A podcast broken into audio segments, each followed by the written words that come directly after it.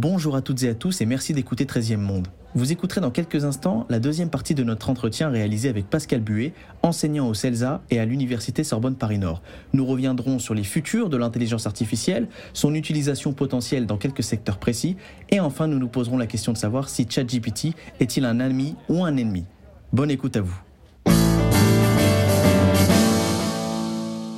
Alors, vous venez euh, très justement de parler de ChatGPT. Moi, je voulais y revenir dessus parce que très récemment, la quatrième version de cette euh, intelligence artificielle si complexe est, sortie et déjà Microsoft se positionne dessus. Je ne vais pas tout lister euh, ce que fait ChatGPT, mais dans sa nouvelle version, il peut créer des sites internet, il peut trouver son partenaire idéal sur Tinder et même découvrir de nouveaux médicaments. Alors moi, je voulais vous poser la question est-ce qu'avec ChatGPT, finalement, ça serait pas la fin de l'informatique? Je ne crois pas que ça soit la fin de l'informatique, d'autant que qu'on soit la version 4 où il y en aura sans doute après une autre.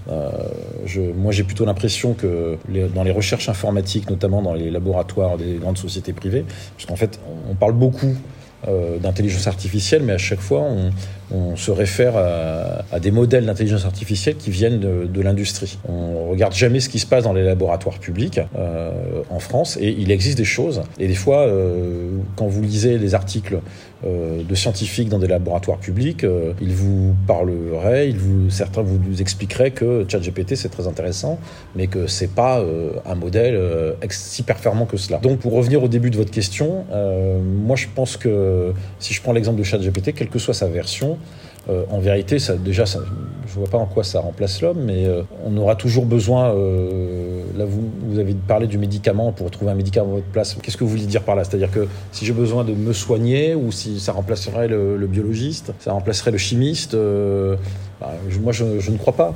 Je pense que quand on est biologiste, chimiste, euh, docteur en, pharmacie dans un grand laboratoire de recherche euh, en pharmacie. On fait des, euh, un travail empirique, ça ne peut pas remplacer l'expérimentation. C'est-à-dire que je ne dis pas que ChatGPT ou un autre modèle d'intelligence artificielle ne va pas travailler sur les formules les plus adéquates, facilitant de ce point de vue-là euh, le travail des chercheurs et euh, faisant en sorte que peut-être que les chercheurs se concentreraient plus sur euh, le travail empirique, sur, sur l'expérimentation en elle-même. Et donc, propose, du coup, ChatGPT vous proposerait des modélisations, c'est-à-dire des formules adéquates, mais je ne crois pas que, que ça remplacerait. et encore une fois, ça ramène toujours à la question, notamment avec une technologie comme l'informatique, est celle des usages. Alors, vous parliez justement des pratiques numériques et, des, et usages. Amrou et moi, on participe à un cours dont vous-même vous êtes le professeur qui est autour des stratégies sur les, euh, sur les réseaux sociaux. Est-ce qu'on peut déjà affirmer que les, les, intelligences artificielles ont déjà révolutionné la manière donc euh, d'abord de concevoir le produit, mais de surcroît aussi de le vendre et d'en élaborer certaines stratégies justement? Je ne sais pas dans quelle mesure, honnêtement, je ne sais pas dans quelle mesure des, intelligences artificielles ont révolutionné euh, euh, des approches des médias sociaux. Alors évidemment qu'il euh, existe des robots sur euh, plein de plateformes, Twitter, euh, Instagram ou une TikTok, il existe des robots, ça c'est évident. Il y a des comptes qui sont tenus par des robots, qui permettent d'alimenter euh, d'un côté soit des fausses nouvelles, euh, soit de l'autre côté de pousser tel ou tel individu, de le mettre, de le faire monter, de le mettre en avant. Donc ça, ça existe déjà. Ça c'est voilà, c'est pas une nouveauté en soi en fait.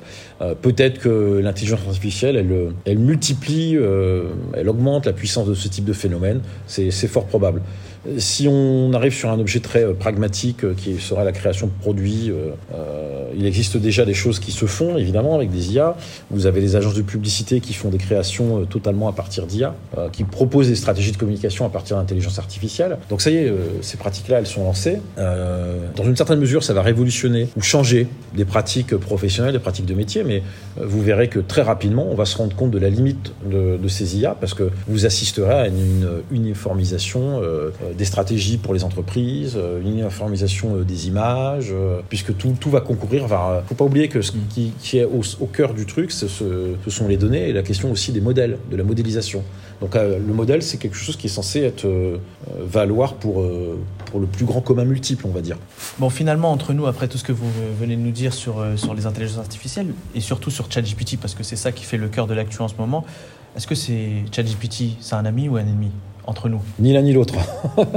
c'est ni un ennemi ni un ami. C'est un outil.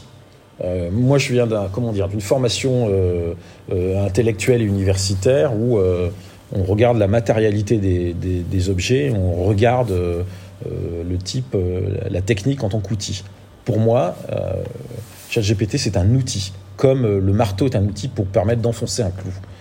Comme le tournevis est un outil. Donc c'est censé être, c'est censé, je dis bien censé, être le prolongement d'un certain geste et de faciliter la vie des hommes. Donc pour moi, ce n'est ni l'un ni l'autre. Après, j'en reviens à ce que je vous ai au début, tout est une question d'usage.